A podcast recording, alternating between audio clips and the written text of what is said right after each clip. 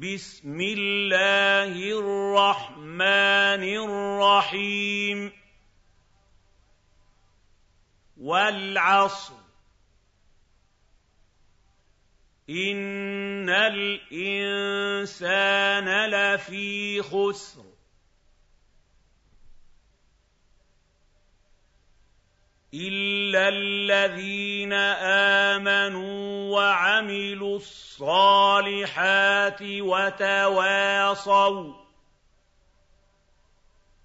وَتَوَاصَوْا بِالْحَقِّ وَتَوَاصَوْا بِالصَّبْرِ